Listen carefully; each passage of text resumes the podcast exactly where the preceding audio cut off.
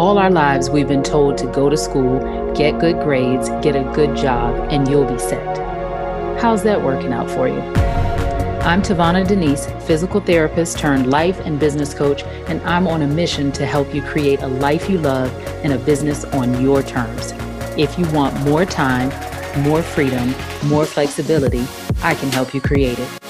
Welcome to Breaking Protocol, the show for women in healthcare who want more.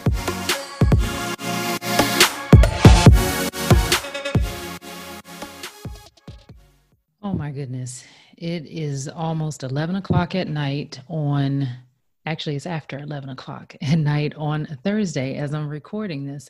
But I wanted to share this with you because I have been quite frankly distracted and exhausted with all that's been going on. But I wanted to share some tools that I've been using and sharing with my clients in light of the upheaval that we've been experiencing. And I'm glad that we've been talking about feelings because, oh my goodness, I had a moment last week, let me tell you. I know that COVID might have been challenging for you with all of the uncertainty and the fear, but to be honest, that was easy for me compared to the social unrest because with COVID, I got to go into problem solver mode. Actually, now that I think about it, I probably brushed over a lot of the feelings and actually used working on the online business summit and all of that to buffer and to not have to deal with what might have been coming up for me. But the current events dug up a lot of thoughts and beliefs for me that I never questioned before because I didn't even see them as thoughts. And that's why I'm so glad that I have a coach and women in my circle to hold the space to see what's happening without judgment and allow me to really get those thoughts out of my out of my head so I can examine them. And really that is the first step to dealing with emotions, to have the courage to talk about them, to get them out of your head so that you can examine them. So if you've been feeling like it's a lot that's going on, I still maintain that 2020 is going to be epic. I said that at the end of last year, the beginning of this year. I still believe that. But it's a lot, right? I I said at the beginning of this year that I wanted to learn how to feel and process my feelings because that's just not something that I've ever done. And I said it's a skill that I need to develop and I want to. And it's funny because I feel like the universe is saying, Oh, you want to learn how to process feelings? Here's a crash course. Like, I feel like I got a crash course and I'm in the master's level between COVID and the social injustices that we've been experiencing. But with all of that, I do want to share with you how you can begin to process all of the emotions that you might be experiencing experiencing so that you don't become worn out. So awareness is the first step to be aware of what you are thinking, what's going on in your mind. When we have those conversations in our head, the little, you can't do that.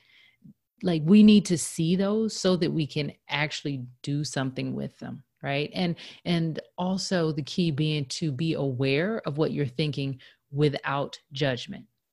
So if i back up for a second and i think about the process of examining our thoughts many of us the little ticker tape that goes on in our brain all of these thoughts that we have we never ever took the time to question is that true?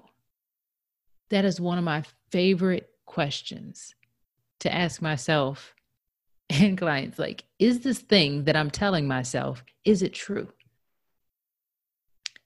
So when we start this work of being becoming aware of our thoughts when we see them oftentimes we notice that a lot of them are negative and it can be so easy to beat yourself up and say, oh my gosh, I'm a horrible person. I have all these negative thoughts. What is happening? And spiral out. I ask you not to do that. Try to have the awareness of your thoughts without judgment. Because I think somewhere along the line we got confused and we thought, or maybe we were taught, that we were supposed to be happy all the time. And the problem with that is, and I'm learning this too, resisting the feelings that are negative because they're uncomfortable, or as I like to say, I don't have time for that. One is exhausting, and two, it's ineffective. Because to live the human, the full human experience means to develop the ability to be with and to process all of the emotions, positive and negative. It's part of developing emotional intelligence. So I was listening to a fascinating podcast episode with Tim Ferriss and Jim Dethmer. I think that's how you say it, who wrote the 15 commitments of conscious leadership, where he said, You cannot have emotional intelligence without emotional literacy. What? He said, You cannot have emotional intelligence without emotional literacy. So, if the first step to dealing with the difficult is awareness, then the second step is being able to name what you're feeling. And when I say what you're feeling, I mean happy, sad, angry, glad, frustrated, overwhelmed. Not, I feel like they did me wrong, right? Notice what I did there. You're looking for a one word emotion. And this is important because as soon as you start paying attention to the feeling and you start to name it rather than suppressing or resisting or being upset because you are just having part of the normal experience of being a human right and feeling a sensation run run through your body it starts to dissipate. It starts to go away. And there's more to it but that's a great start. And this is what i teach my clients to do in the courage circle is to begin to learn to process their feelings so they don't waste a bunch of time resisting them and beating themselves up because they can't get any work done and then having to take a nap because they're exhausted. So, I recently did an interview where, in the moment, I realized that the work we're doing actually as a country right now and the inner work that I do with my clients is kind of like Marie Kondoing your house. And I'm guessing this analogy came to me because I'm experiencing this with my mom, who's going through the process of decluttering the house that she's been in for over three decades. And so, if we look at the process of decluttering, what's the first thing you do? You pull the stuff out so you can see it.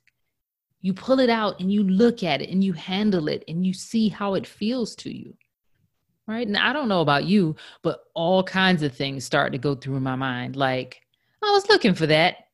That is so old. I can't even believe that used to be in style. I don't even know where that came from. Whose is that anyway? Right? So I found stuff like, I don't even know how that got in here. And once you pulled out all the stuff, then you have to decide what to do with it. Are you going to toss it? Are you going to replace it? Or are you going to put it back somewhere? And that I think is where a lot of the mental drama begins because it's like, oh man, there's so much stuff. I'll never get the house back in order. Or, but my grandma gave this to me.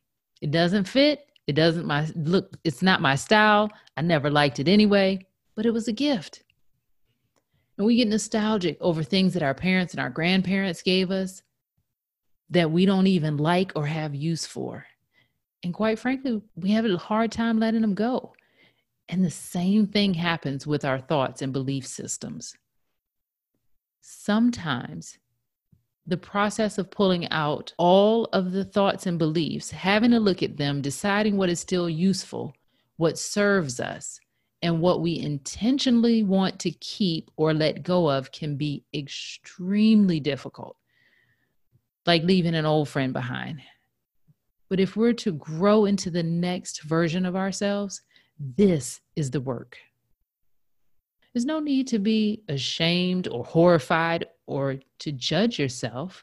I mean, we we pick up stuff unconsciously all the time The good news is now you get to choose with intention and love.